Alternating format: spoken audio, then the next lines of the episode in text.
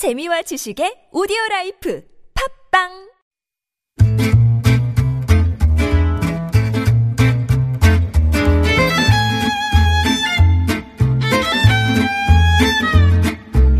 십이월에도 정의롭게 균형 있게 잘 사는 법 알면 힘이 되는 법률 이야기 계속됩니다. 김영미 변호사의 맞춤법.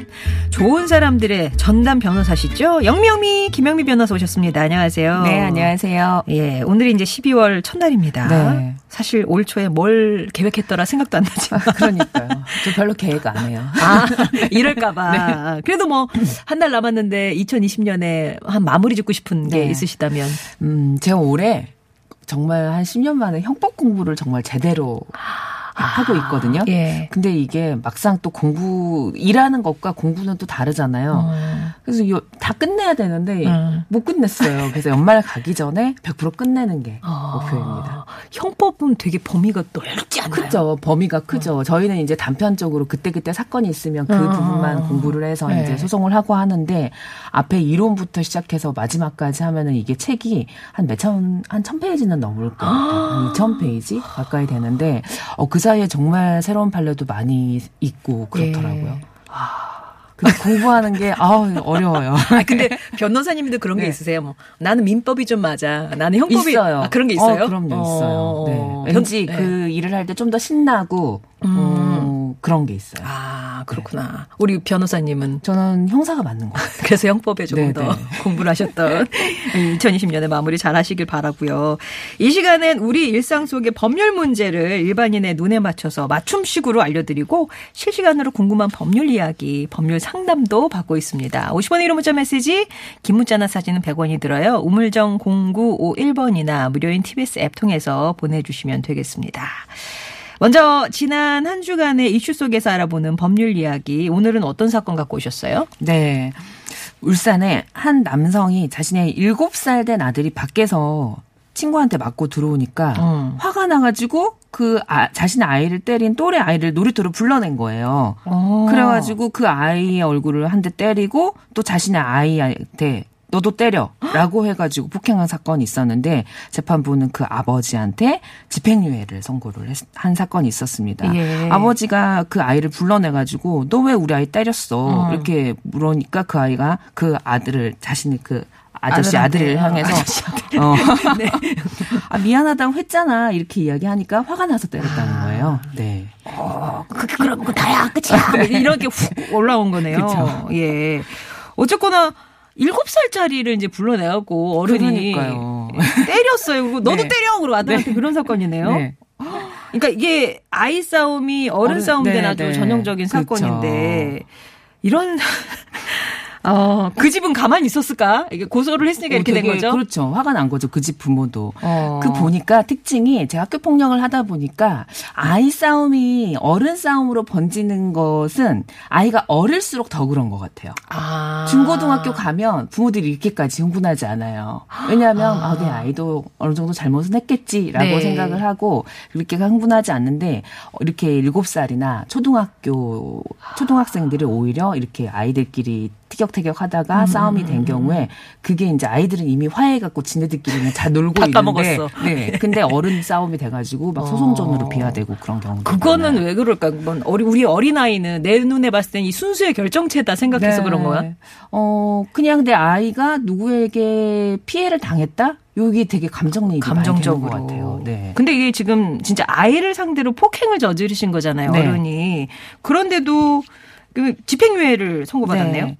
어, 이 건은 아마 아동복지법 위반으로 처벌됐을 것 같아요. 음. 그러니까 아동 학대로 본 거죠. 음. 그러니까 아, 학대. 예, 피해자가 어린? 아이일 경우에는 아. 어, 때렸을 경우에는 그게 폭행도 해당할 수 있지만 아동복지법 위반도 해당이 되거든요. 아. 이 신체적 학대로 보, 봤던 것 같아요. 제가 네. 볼- 봤을 때는 그래서 이럴 경우에는 그 형벌이 뭘로 돼 있냐면 징역 또는 벌금형을 선고하도록 되어 있는데 이 경우에는 벌금형을 가할 정도 로 이렇게 약한 사안은 아니다라고 음. 해가지고 그럼 징역형을 선택을 했는데 근데 징역형을 선고를 선택을 하면은 실형 있잖아요. 네, 감옥에 네, 네, 네. 보내는 실형을 선고한 게 아니라 집행유예를 선고할 때는 이제 정상 참작할 만한 사유가 있을 때는 집행유예를 해줍니다. 아, 여기서의 정상 네. 참작이라고 하면은 어, 일단은 이제 우발적으로 화가 나니까 갑자기 일어난 거고 또 아. 네네. 이 아버지가 동종 범죄 처벌 전력이 없었던 거예요. 전과가 없었던 어, 거예요. 어. 그리고 어 뭐 여러 가지 관계 뭐 연령이라든지 성행 뭐 왜 때리게 됐는지 여러 가지 정황들을 다 고려해 가지고 음, 이제 정상 참작을 해서 집행유예를 선고한 거죠. 그러면 네. 혹시 그 아이가 7살이 아니라 막 15살이다. 그러면은 이 선고에 약간 차이가 있을 수도 있을까요? 어 15살이었어도 저는 비슷했을 것, 같기는 해요. 네. 어, 애가 크고 어리고 네. 뭐 그건 아닌 것 같고. 어쨌든 그 아동에 대해서 학대를 하게 되면 이 신체적으로 때리게 되면 음. 요즘 되게 좀 어미 보는 추세거든요. 근데 이제 아버지가 물론 잘못하셨는데 네. 우리 애가 애초에 처음 맞은 거잖아요. 그렇죠. 처음에는 이제 애- 맞아서 시작이 된 거잖아요. 뭐 애들이야 싸우면서 큰다지만 혹시 그 처음에 그 폭행이 때렸던 좀, 아이? 어, 네. 그 정도가 좀 셌을 때면 그 아이한테도 좀 책임을 물을 수 있나요? 음, 물을 수도 있는데 이 사안의 경우에는 7살이잖아요. 일곱 살. 네, 7살은 사실 아무것도 처벌 형사 처벌은 안 돼요. 아. 우리가 그 형사 처벌 그러니까 재판을 받을 수 있는 나이는 만 14세부터거든요. 음. 14세가 안 되면 형사 처벌은 안 되고 음, 소년법에 의해서 보호 처분이 가능한 나이가 또 있어요. 그게 만 10세. 만 10세. 네. 근데 이 아이는 7살밖에 안 됐기 그러니까. 때문에 소년법상 보호 처분도 안 되고 그냥 부모한테 잘 교육을 맡길 수밖에 없어요. 아. 그래서 형사상 처벌은 안 되지만 그런다고 아무런 책임을 안 지는 건 억울하잖아요. 그때는 어, 민사상 손해배상 청구는 가능합니다. 아, 민사상. 위자료 청구. 형사는 아니고 민사로 하셔야 근데 되는 그. 아이에게 청구하는 게 아니라 부모에게. 부모한테. 네. 왜냐하면 보호 감독 아이를 잘 가르쳐야 될 의무를 게을리했기 때문에 거기에 대한 책임을 물어서 부모한테 청구를 하는 겁니다. 그렇군요. 이렇게 보면 네. 애들이 싸웠으면 대체 부모는 어느 정도까지 선 어느 선까지 이렇게 개입할 수 있는지가 정말 궁금해져요. 음, 일단 어. 한 템포 쉬고. 아, 어. 진정하고. 네, 그렇죠. 막 들으면 우리 아이가 울면서 막 누가 때렸어라고 울면서 들으면 되게 속상하잖아요. 음. 당장이라도 쫓아가서 그 아이도 때리고 싶은 마음 충분히 뭐 이해는 가긴 하지만 이게 감정적으로 대응하면 이런 나쁜 결과가 발생을 음. 하거든요. 그러니까 한 템포 쉬고 아 이거를 어떻게 하면 좋을까 한번 생각을 곰곰이 해보시면 좋습니다. 그리고 네. 나서 일단은 상대 부모님의 연락처를 안다. 아. 그러면 상대 부모님에게 이런 일이 있었는데 어 그 아이가 좀 사과를 제대로 좀 했으면 좋겠다라고 아. 이야기를 해서 아 정말 죄송하다라고 해서 하는 게 가장 현명한 것이고 네. 대화가 안 된다. 응. 그럼 그때는 학교에 일곱 살이면 아마 만. 7세면 어. 여덟 살 아. 초등학교 1학년일 거거든요. 그러면 학교 폭력으로 학교에 신고하는 겁니다. 아. 그럼 그 아이는 학교 폭력으로 처분을 받게 되죠. 그렇군요. 그리고 선생님한테 연락하고 이성적으로 해결하셔야 네, 됩니다. 그렇죠. 예. 도저히 안 됐다. 어. 말이 정말 다 안 통한다. 학교 폭력으로 신고했는데도 내가 언제 우리 아이가 언제 그랬냐 막 이러면서 적반하장으로 나온다. 이러면 이제 민사상 손해배상 가는 거죠. 아, 그럼 법원 가시는 거고. 네. 우리 실성사이다님이 아유 못났다. 지금부터님은 아이고 아버님 이렇게 보내주셨는데 아이들끼리 이제 싸움이 일어났을 때는 이성적으로 해결하셔야 된다는 거 흥분하지 마시고 네. 한, 한 템포 쉬어가셔야 된다는 거 잊지 마시기 바랍니다. 자, 이번엔 청취자 여러분이 배심원에 대해서 판결을 내려주시는 코너. 일단 사건 한번 들어보시고요. 여러분은 어떤 판결을 내리실지 의견을 보내주시면 되는데요.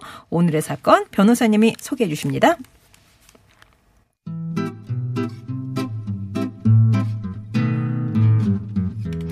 길동 씨는 5년 전 새로 취직한 회사에서 생각지도 못한 힘든 일을 겪었습니다. 부서, 서- 부서 선임 중 두 명이 유독 길동 씨를 무시하고 사람들 앞에서 공개적으로 질책을 하곤 했습니다. 한 번은 선임 중 한 명이 길동 씨에게 이상한 말을 했습니다.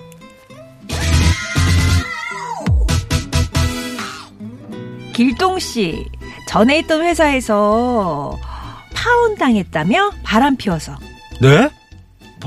바, 바람이라뇨. 파혼을 하긴 했지만 그런 이유 때문은 아니었어요. 음, 알았어. 어쨌든 뭐 파혼을 한 건 사실이구나.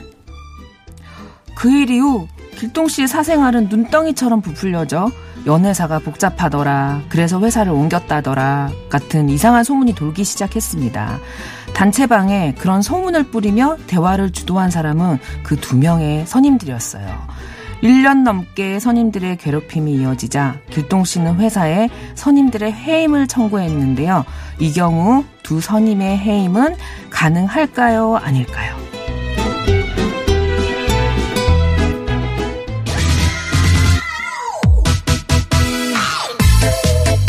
아니 하루 이틀도 아니고 1년이나 제 흉을 보고 무시하셨다고요?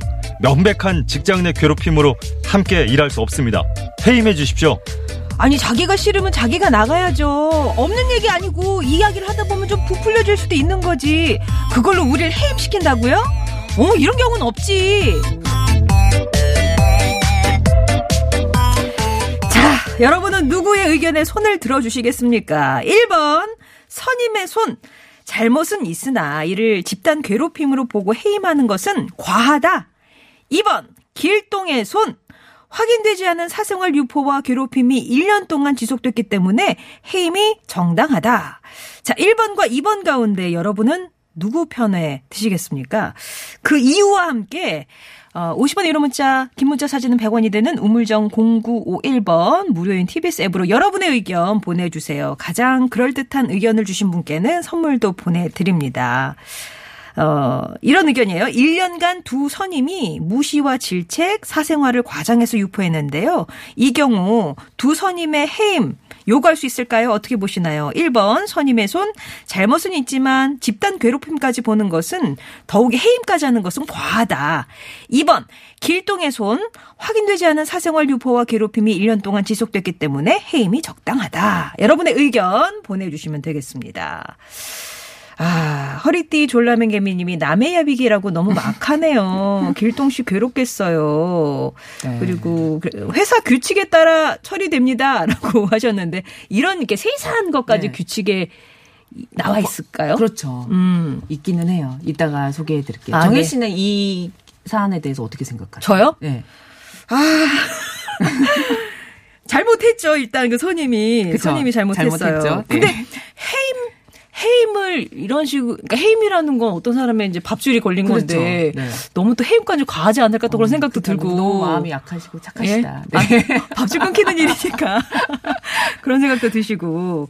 뭐 이런 경우에는 뭐 또 무슨 위원회가 구성이 돼서 뭐 적당히 주- 두 분이 화해하세요 이런 식으로 해결하는 게 보통 아닐까 싶기도 하고 아, 네. 예. 자 여러분의 의견 보내주시면 되겠습니다 실성 사이다님이 신청하셨네요 아또 겨울엔 이 노래죠 네. 미스터 투 하얀 겨울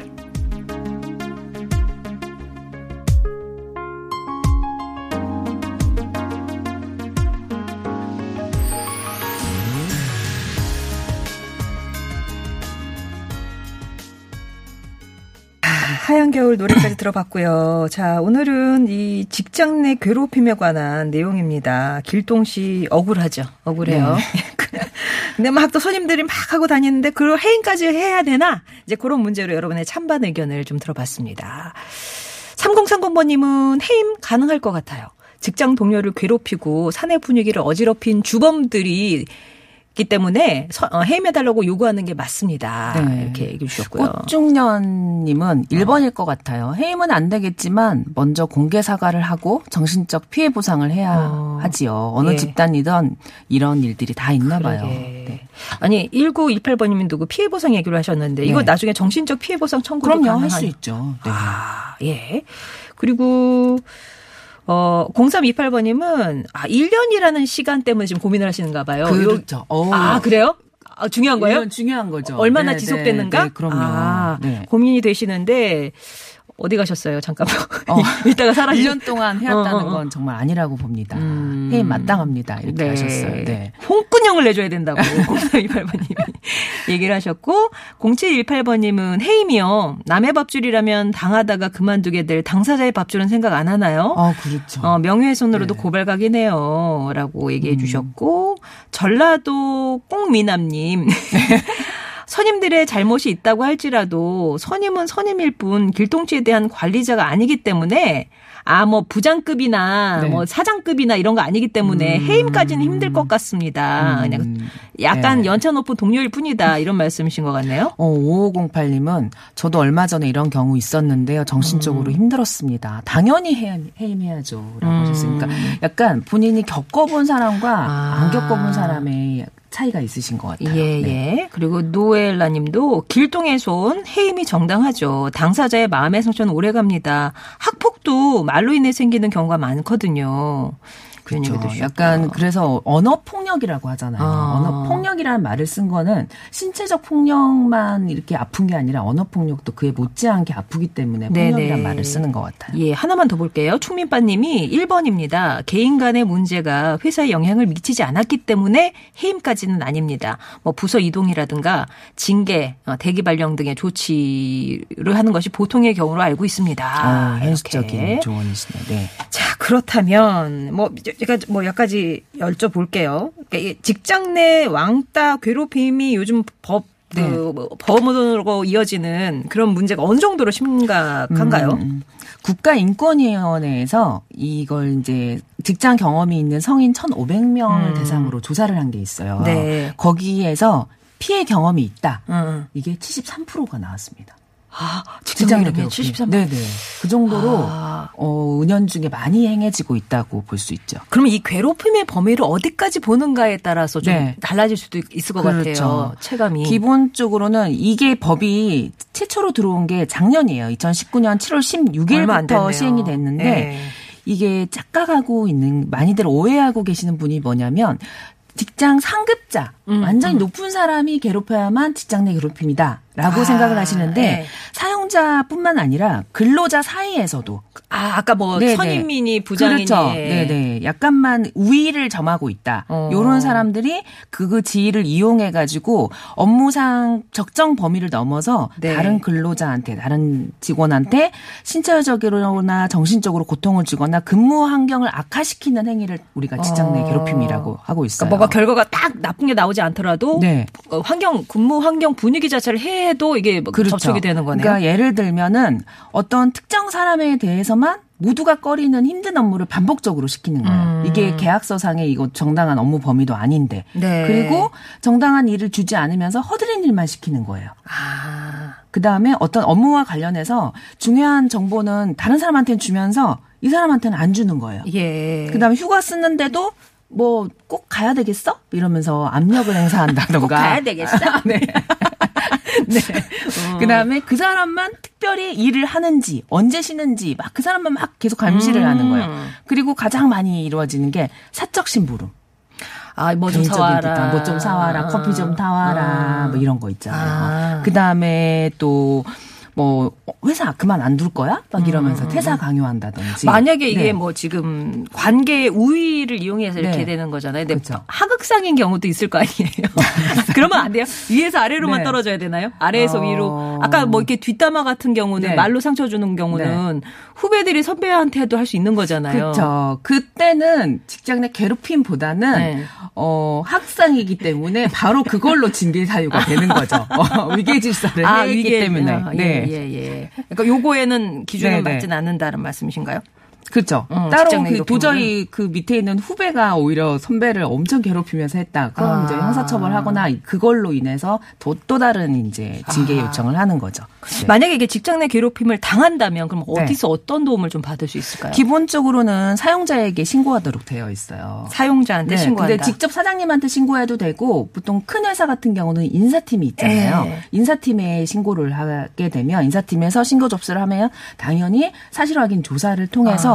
정말 이 피해가 맞다라고 아. 하면은 가해자에 대해서 징계를 하게 됩니다. 예. 그러면 그 사이에 징계하는 사이에 그럼 피해자 되게 너무 어. 자불한석이잖아요. 네. 내가 신고한 거 알 텐데 어. 그럴 때는 잠시 피해자에게 신고한 사람에게 유급 휴가를 줄 수도 있고요.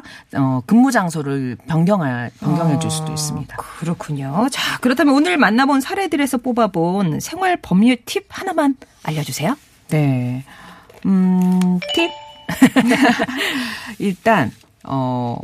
그 다른 사람 이야기를 음. 마음대로 안다고 해서 막 이야기하고 다니는 것은 그 직장 내 괴롭힘에 해당이 됩니다. 음. 그리고 사적 심부름 본인이 하세요. 말고 네네, 자기 일은 자기가 안 알아서. 하세요. 네네. 예. 자 그렇습니다. 오늘 그러면 의견 뭐 여러분들이 일단 주셨는데 길동 씨하고 선임 씨하고 그러면은 지금 길동 그 정답이라고 해야 되나? 네. 누구의 손을 비슷한 사안이 있었는데요. 음. 이 경우에는 어 이게 1심에서는 해임이 정당하다 했다가 이게 아. 2심에서는 어도 해임 너무 과하다. 과하다. 잘못한 건 맞지만 했다가 대법원에서 이거는 1년에 걸쳐서 계속 지속적으로 했고 사생활 비방도 했고 이랬기 때문에 이건 해임이 정당하다라고. 아, 지속 기간도. 되게. 네네. 해서 길동 씨의 손 정답이었고요. 오늘의 베스트 의견 일단 이제 번호만 말씀드려야 되겠네요. 네, 0718님께 드리겠습니다. 예, 자 이렇게 해서 오늘 사건 만나봤고요. 우리 변호사님 다음 주에 다시 뵙겠습니다. 네, 감사합니다. 한대수의 행복의 나라로 끝곡으로 전해드리면서 인사드리겠습니다. 내일 뵐게요. 장막을 그들아 나의 좁은 눈으로 이 세상을 더 보자.